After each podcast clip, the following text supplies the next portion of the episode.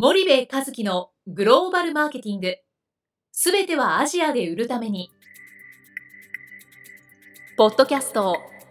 森部和樹のグローバルマーケティング。すべてはアジアで売るためには、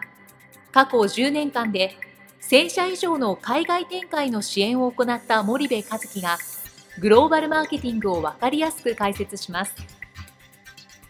グローバルマーケティングとは、世界のニーズに応えて利益を上げること。アジアで売るためには、ものづくりプラスグローバルマーケティングを武器とした戦略を持たなければなりません。日本には素晴らしい企業が多く存在します。その企業とともにアジア市場を目指したい。再び、ジャパンアズナンバーワンと呼ばれる時代を作りたい。森部和樹は、そんな思いを持ちながらこの番組を皆様にお届けいたします。皆さんこんにちは。弊社より配信中の動画番組のご案内です。弊社ではスパイダーチャンネルという無料動画番組を配信しております。この動画番組は日本企業の海外販売チャンネル構築のノウハウを無料でお届けする番組です。またグローバルビジネスに関するさまざまな情報もお伝えしています。毎週火曜日金曜日の週2回配信。iTunes 内ポッドキャストにてご覧いただけます。iTunes にて番組タイトル名スパイダーチャンネル。大文字で SPYDERCHANNEL と検索ください。自動で最新動画がお手元に届く購読手続きが行えます。ぜひご覧ください。こんにちはナビゲーターの東忠です。こんにちは森部和樹です。じゃああの引き続き、あの法政大学の、はい、まあ特任講師の、はい、あのまあちょっと内容を共有したいと思うんですけども。はい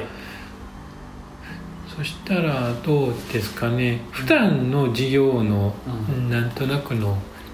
様子というか、うん、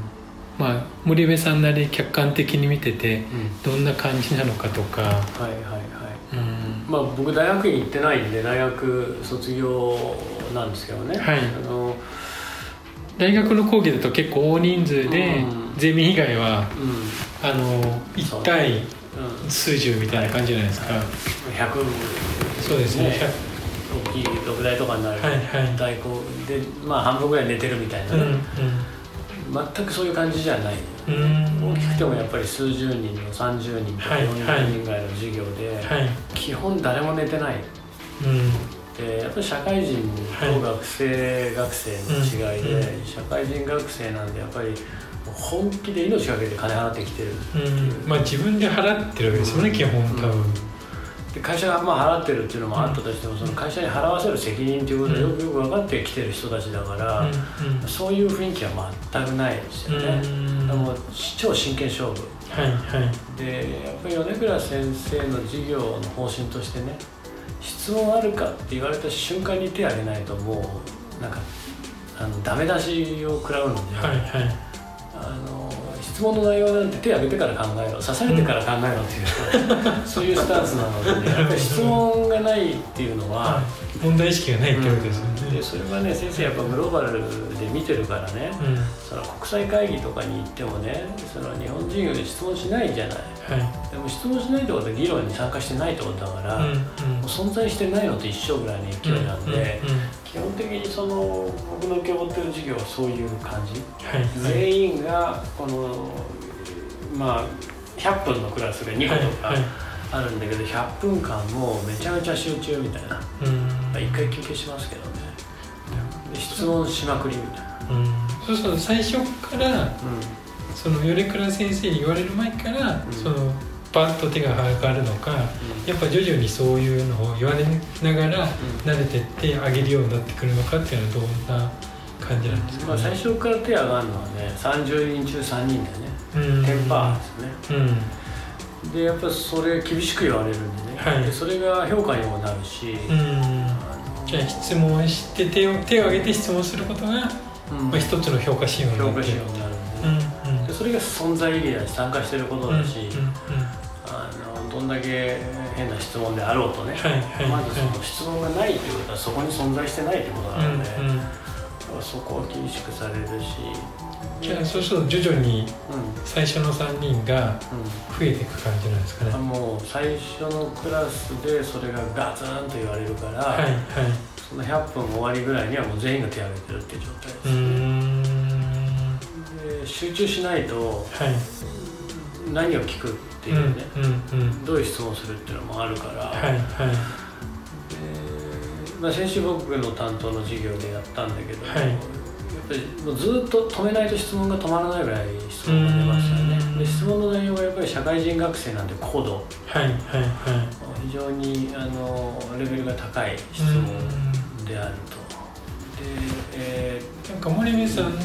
講義だとどんな質問がこれすごいいい質問だなと思ったのって、うんうんうん、僕はね、えーと前回やったのはそのグローバルマーケティング日本企業のグローバルマーケティングとリーダーシップみたいな、そういう授業をやったんですよ、はい、で内容としてはその日本企業のグローバル経営がこう過去、現在未来とどう変わってきていて、はいリーダーシップ日本のリーダーシップもしくは日本企業のリーダーシップって世界で見た時にどう変わってきているのか、はい、そういう話、であと後半の、まあ、100分100分なんでね後半がマーケティングのフレームワークの授業をやったんだけど、はいはい、まあその前半の方の話ではねあのやっぱりその日本のグローバル化っていうものにおけるその戦略性の足りなさみたいなところを初めて彼らは知るわけですよね。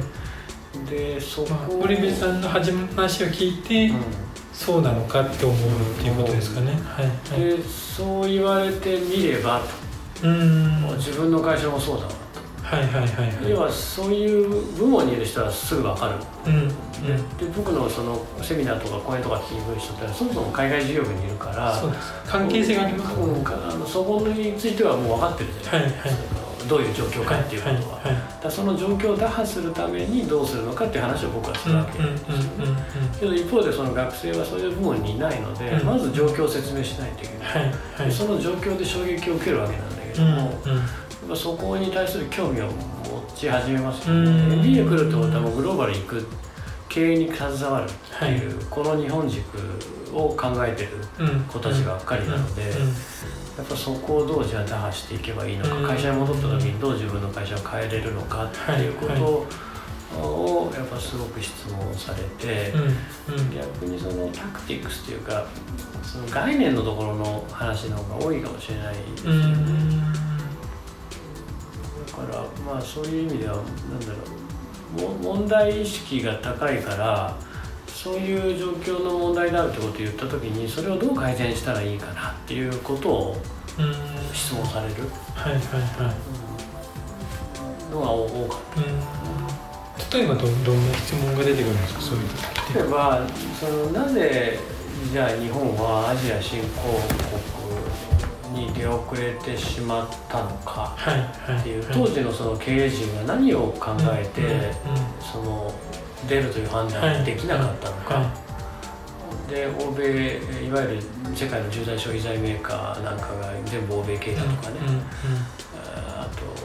B2B でも欧米の方が、うん、一部の日本の素材メーカーを抜いては海外進出が、はいはい、えー、進んでいるとかっていう話の中で、やっぱりそのななぜそういう経営判断になってしまったのかっていうことをすごく知りたがりますよね。なるほどなるほど。わかりました。じゃあちょっと今日は長くなってしまったのでここまでにしたいと思います。はい。森部さんありがとうございました。はい、ありがとうございました。本日のポッドキャストはいかがでしたか？番組では森部和樹への質問をお待ちしております。ご質問は podcast アットマーク spydergrp.com grp.com ポッドキャストアットマークスパイダー grp.com までお申し込みください。たくさんのご質問をお待ちしております。それではまた次回お目にかかりましょう。